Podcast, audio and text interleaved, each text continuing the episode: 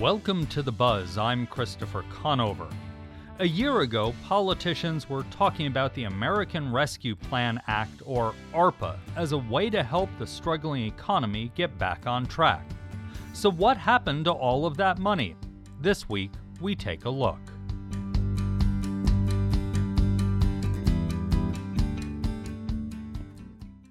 When Congress passed the American Rescue Plan, it was supposed to be more than just a short term fix, unlike the earlier CARES Act. It was supposed to not only help the economy now, but set up some longer term recovery. Tucson Mayor Regina Romero says so far the city has received 67 million in ARPA funding. The difference between the American Rescue Plan Act and CARES is that CARES, the intent of CARES funds were to be used immediate, were to be used for uh, to stop the bleeding, uh, and and be used immediately. And I feel that our mayor and council. Um, and our staff and the nonprofit organizations that we partner with with cares did heroic work to get that money out into the hands of small businesses, of working families, of um, you know um, uh, trying to prevent uh, evictions, and we helped artists and gig workers. I mean, it was incredible the work and the partnership that we put with CARES. With the American Rescue Plan dollars, we have the opportunity, and the Biden administration encourages uh, cities throughout this country to use this money for transformational investment. And so, mayor and council, uh, we created a framework where our first point was a recovery for all, Study, starting with communities who were the, the uh, hardest hit by the pandemic. The framework also includes investment in uh, in partner strategic partnerships with Pima County, um, Pima County school districts, and other partners in other jurisdictions. Uh, data driven and evidence based investment to create the backbones of Tucson's relief and recovery.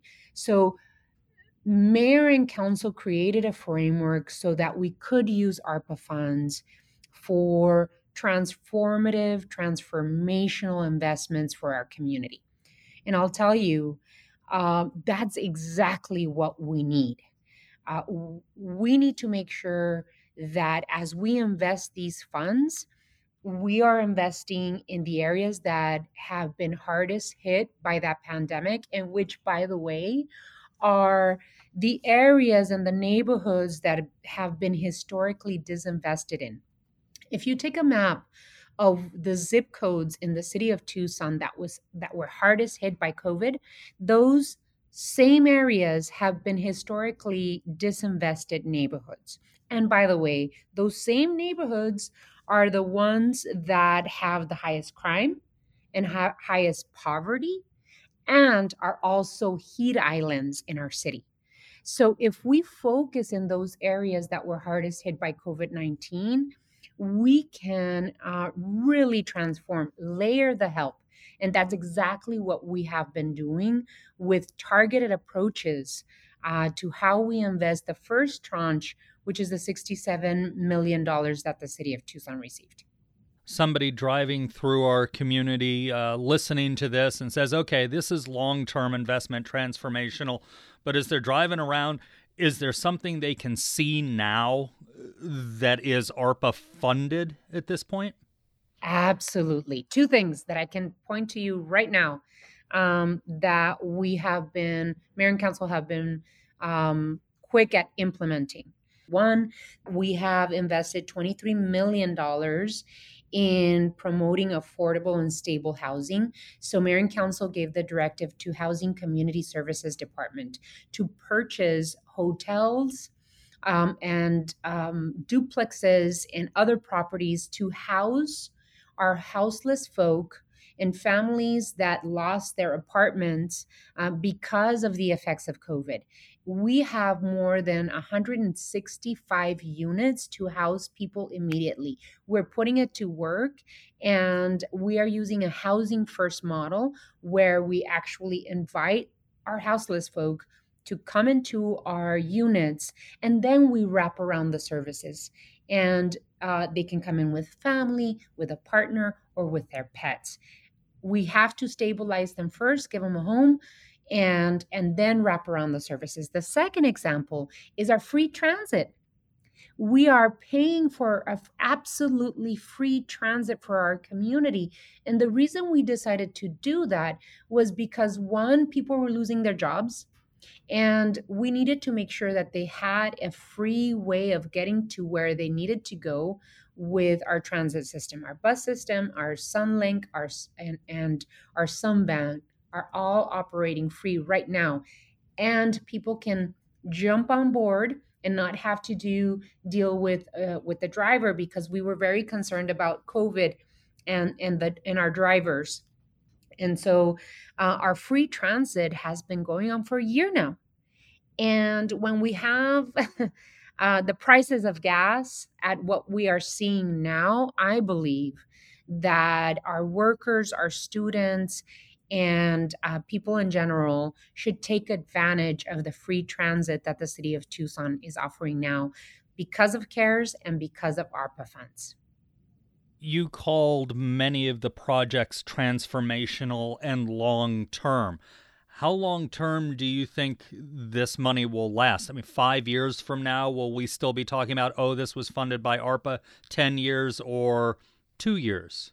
The mayor and council decided to do it in four years. So even though the city of Tucson is going to receive two tranches, we received one last year, we're receiving one this year we decided to plan for four years instead of spending all of the money in two years we we are planning to spend the money in four and that gives us an opportunity to really look at the evidence that this year's funding is going to um, is going to do for our community so we want to create youth employment opportunities, especially for the areas in the zip codes, the youth that li- live in the in the um, areas that COVID hit the most in. And those, of course, I told you are the areas that are also the low income areas historically di- disinvested. So, youth employment programs, um, behavioral health, mental health investments.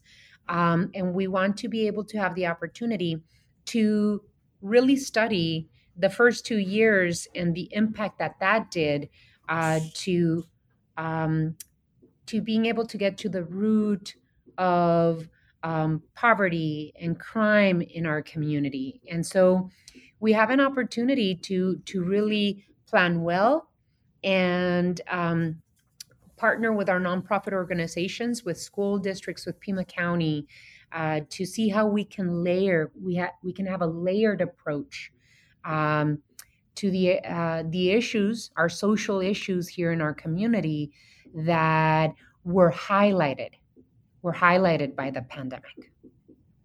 I know the state earlier this year was in a little trouble with the federal government over not using some relief money that was sent down. Are there any concerns on the city's part about the city's ARPA money not getting used and the federal government turning around and saying, oh, you didn't use it fast enough? No, I have full faith that um, the the staff um, in the city of Tucson will do everything they possibly can, and mayor and council really, because we uh, we work together to make sure that we are partnering with the uh, correct nonprofit organizations that they have the capacity to put the money out. Um, we were we asked when we put out the pro, the request for proposals that they evaluate their capacity and be realistic about what they could offer and what work they could do. As a matter of fact, the city of Tucson and Pima County have been so effective in putting money out into the hands of our community that uh, with the um, eviction prevention program that we are running with Pima County, we expended um, all of the money at the time that the Biden administration wanted us to spend it and took extra funds from the state of Arizona because the state was not spending it fast enough. And we already need more because there's plenty of need and we have the experienced staff to be able to put those funds out as quickly as possibly. Uh, and so I have full faith that we can expend these funds appropriately and on time. That was Tucson Mayor Regina Romero. You're listening to The Buzz. I'm Christopher Conover. This week, we're looking at what local governments are doing with the funding from the now year old American Rescue Plan Act, or ARPA. Earlier this week, President Joe Biden gave a speech to the members of the National League of Cities at their annual meeting, and ARPA was one of the topics. A big part of the reason we're so successful is because the rescue plan went directly to you without having to pass go, without having to go to state house. Folks, we allocated $350 billion to state and local budgets, but we made sure 130 billion of that went straight to local governments. In Pima County, some of the ARPA funding was used to begin an eviction prevention program along with the City of Tucson and private partners.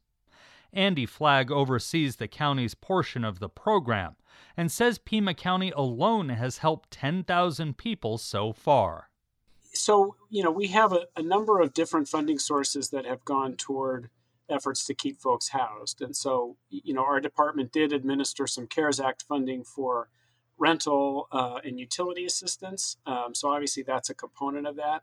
Um, with respect to the eviction prevention through legal services, court navigation, um, and bridge housing that we're currently doing now, that started with the ARPA funding that became available last May. It seems like Pima County and Tucson are a little unique with this funding, and maybe it's just because you guys decided to combine forces instead of fight with each other over it. Well, we certainly, I mean, I think that the joint effort with the um, the rental assistance funding that came through uh, through which was some of that is pre ARPA, and then there's a there's a second round associated with ARPA. Uh, but the joint nature of the program, I think, has been a, a, a big part of its success. When it comes to this program, just so people understand it, if you can give kind of the, the short version of it, and how long does it take from when someone contacts you all to their getting a check or their landlord is getting a check so things are, are getting better for them? I think the time varies between application and um, and and when the check's received, and that depends on a variety of factors that include, you know, um, how high risk of eviction the tenant is.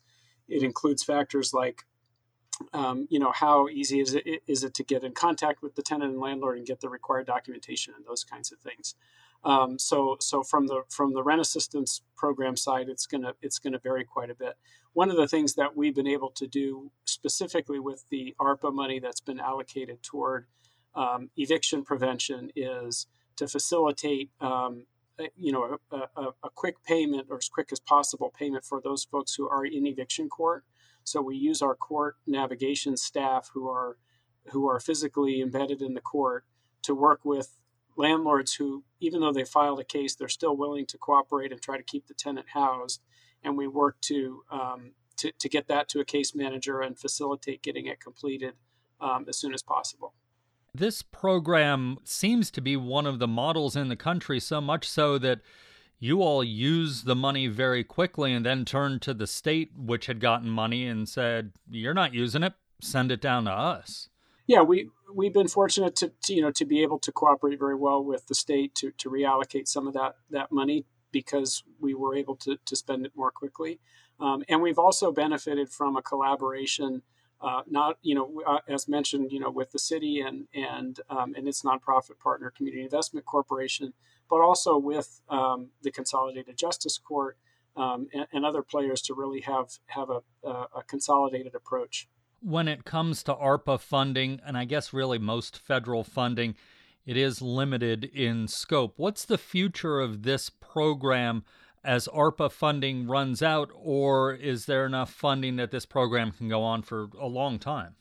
Well, we know we can we can continue to use ARPA money for several years. I think I think into to 2025 and maybe even 2026. Um, and, and there are you know obviously requirements associated with that. I think with respect to the rental assistance money, um, you know, we're going to use it as long as we have our allocations and we can get reallocations. Um, with respect to the other programs we've built, including the the eviction legal representation court navigation program, the bridge housing program that we're offering for the recently evicted, you know, we we anticipate that those will continue to go uh, through through 2024, um, and um, you know, the, the, the money will run out at some point, and, and we'll have to look at um, you know at what's working and what other funding sources might be available to try to continue the things that we want to continue. But for for for we're at least you know in a position to to be to have resources available um, you know in the coming year, a couple two two three years. You just rattled off a handful of other programs. We've mainly been talking about rental assistance, but the ARPA money does more than just rental assistance. Absolutely, and and I you know I, I, I work with my little piece of it, which is the um, the eviction prevention. It's a, I think we've been allocated something about two and a half percent of the county's overall allocation for the eviction prevention and and bridge housing operations that we're doing. Obviously, a broad array of of um, uh, programs that the county's put in place, primarily targeted at the public health and economic impacts of the pandemic. You mentioned bridge housing. For those who aren't familiar, what is that? Sure. So what, what we what we've done is we've been able to um, collaborate um, to to, uh, take over basically a block of hotel rooms um, that we've been able to make available for those folks who primarily families or, or or folks who face you know medical conditions or the elderly who you know may be evicted for the first time um, and we're not able to find them another housing solution. Um, we have that available as a backstop to keep folks from going on the street what we've been able to do using ARPA money as, as part of that and some other federal funding as well is to put on site case management at the hotel as well, which is, I think, really important to help folks um, transition and, and, and look for a, a more permanent housing solution. I would assume, as with so many programs like this, there's a backlog. You said you can handle 50 to 70 a week how big a backlog is there? It seems like this could be a program, especially right now, that that's got a lot of takers. Yeah, and, the 50 to 70 a week a week that I mentioned are just those that are coming through eviction court. So, you know, there's many. I think I think it's more like probably 500 coming into the rental assistance system per week, and so there is a backlog there. Um, you know, I think I don't think anybody the the the number um, includes duplicates, and so it's kind of a misleading number. But I think it's around six thousand in the backlog right now. Um, and so, you know, working with the city and our our partner, we're you know trying to reduce that backlog while we're also uh, processing the new cases that come in.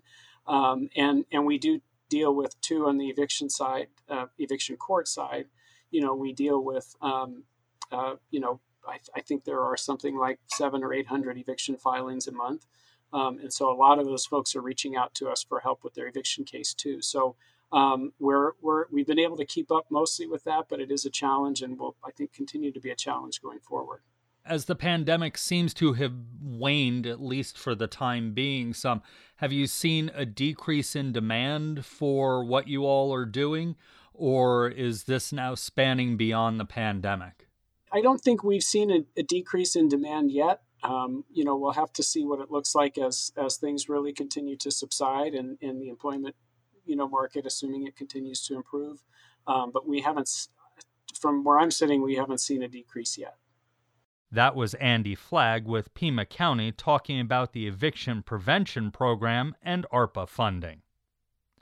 The American Rescue Plan Act also allowed for an expansion of the health insurance program commonly known as Obamacare. Jeanette Pinuelos is a navigator for the health insurance marketplace in Arizona. A navigator uh, is basically an application assister that helps community members. It's uh, free help for community members to apply for health insurance. Um, so what we do is we educate our community members as to uh, health insurance terminology that can be a little unfamiliar with. Uh, we educate them on the plans uh, available in uh, in our county. So here in, in Pima County, um, we learn about all the plans we have available here, and we help people kind of decide what coverage they can afford and get. So, with some of the relief plans that were passed, the American Relief Plan, there were some changes made to all of this. And I remember at the time the Biden administration said it's the most affordable it's ever been.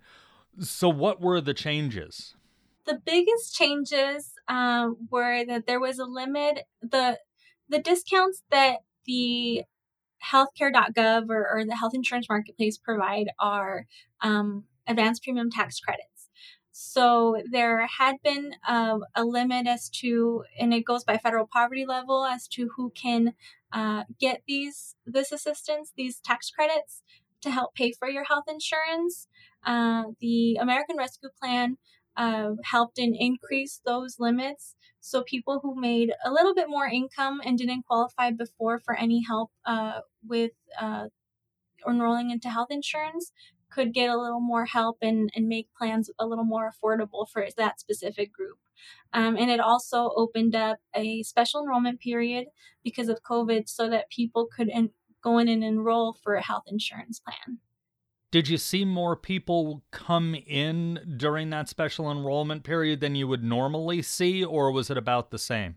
Yes, we saw definitely a lot more um, because usually uh, in other open enrollment or special enrollment periods, you have to have very specific criteria to qualify. Uh, so let's say a marriage, uh, you had a baby, or you lost employment and lost health coverage because of that. Um, but um, with this special enrollment period, anyone who had kind of missed the boat were, was welcome to, to come on in and apply. Uh, so we definitely saw a lot more people uh, applying did these changes, these new changes uh, from the American Rescue Plan, help people out, or was it about the same, you know, percentage of people you were seeing who were eligible for those types of benefits? Yeah, so it really did help um, a lot of people out. We actually uh, were encouraging people who even already had plans to come on in and, and review what they were eligible for because with the American Rescue Plan, there was different uh, co-pays, deductibles, and especially monthly premiums. So uh, with more help available, their premiums were able to go down, their monthly premiums. So um, we were encouraging anyone to come and reevaluate. Yeah, that's really interesting. The reevaluate is that something in general people should do? I don't know, every year or two years or something like that. Come in, sit down with a navigator like yourself and say, Am I doing this right? Yes. So it is extremely important to reevaluate every year because each year we have new plans, we have uh, how different structure of plans, so different co-pays, deductibles, uh, networks change. So maybe you, have a health insurance plan that takes your doctor now, but didn't but won't this coming year. Um, so it is extremely important to actually reevaluate your options every year. Sounds like, uh, especially with special enrollment periods and then open enrollment, you all keep pretty busy year round. It sounds like looking at all of this. Yes. So, um, so we have uh, assistance year round. Open enrollment is obviously the busiest time, uh, just because it's it's the time of the time period to come reevaluate for for the coming year. Um, it is extremely important during that time to re enroll for the coming year, make sure everything is um, all straightened out so that you can have coverage for January 1st. The changes that came out due to the American Rescue Plan were these just one time changes, or when open enrollment comes around looking forward to 2023? It seems like such a long time away, but it is coming. Uh, will those changes still be in place? The Advanced premium tax credit, the extra help, uh, will stay. Um, and hopefully, um, I'm not sure if they have the dates out yet, but it, we have um, open enrollment was extended an extra 30 days for uh, this last open enrollment. And I believe it will stay the same with an extended open enrollment period. So when it it comes to someone who's coming to see you is interested, be it an open enrollment or some of the other special circumstances, do they need to bring anything with them? What do they need to know walking in the door so you can help them the best you can? Yes, yeah, so there are certainly um, a few things that we definitely need for the application. Like I mentioned, the assistance with paying for health insurance is through a tax credit. So we need um, income tax information, so uh, income information, dependent information, uh, full legal names, social security numbers for yourself, your spouse if you're married, and any dependents that you claim on your taxes. Um, and then we need uh, employer information where um, the health insurance marketplace is really a place to get health insurance if you don't have any other options. So if your employer offers any health coverage, we need to know that information as well, just to make sure that you qualify for a plan through the health insurance marketplace. Um, so uh, now with the uh, American Rescue Plan, we have a new special enrollment period uh, where people under 100% 150% of the federal poverty level can qualify for a special enrollment period, no other requirements. And when is that special enrollment period? So it's monthly, as long as you qualify income wise, uh, which is the nice thing. So maybe uh, something, there's certain circumstances where uh, you didn't enroll during open enrollment, but you're under that federal poverty level, you can just uh, see what, what's available for you through the marketplace and enroll. That was health insurance navigator Jeanette Pinuelos. And that's the buzz for this week. You can find all our episodes online at azpm.org and subscribe to our show wherever you get your podcasts. Just search for The Buzz Arizona. We're also on the NPR One app. Megan Myskowski produced this week's show with help from Samantha Larned, our production assistant.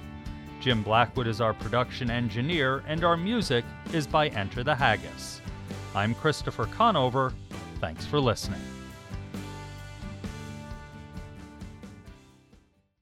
Arizona Public Media's original programming is made possible in part by the Community Service Grant from the Corporation for Public Broadcasting.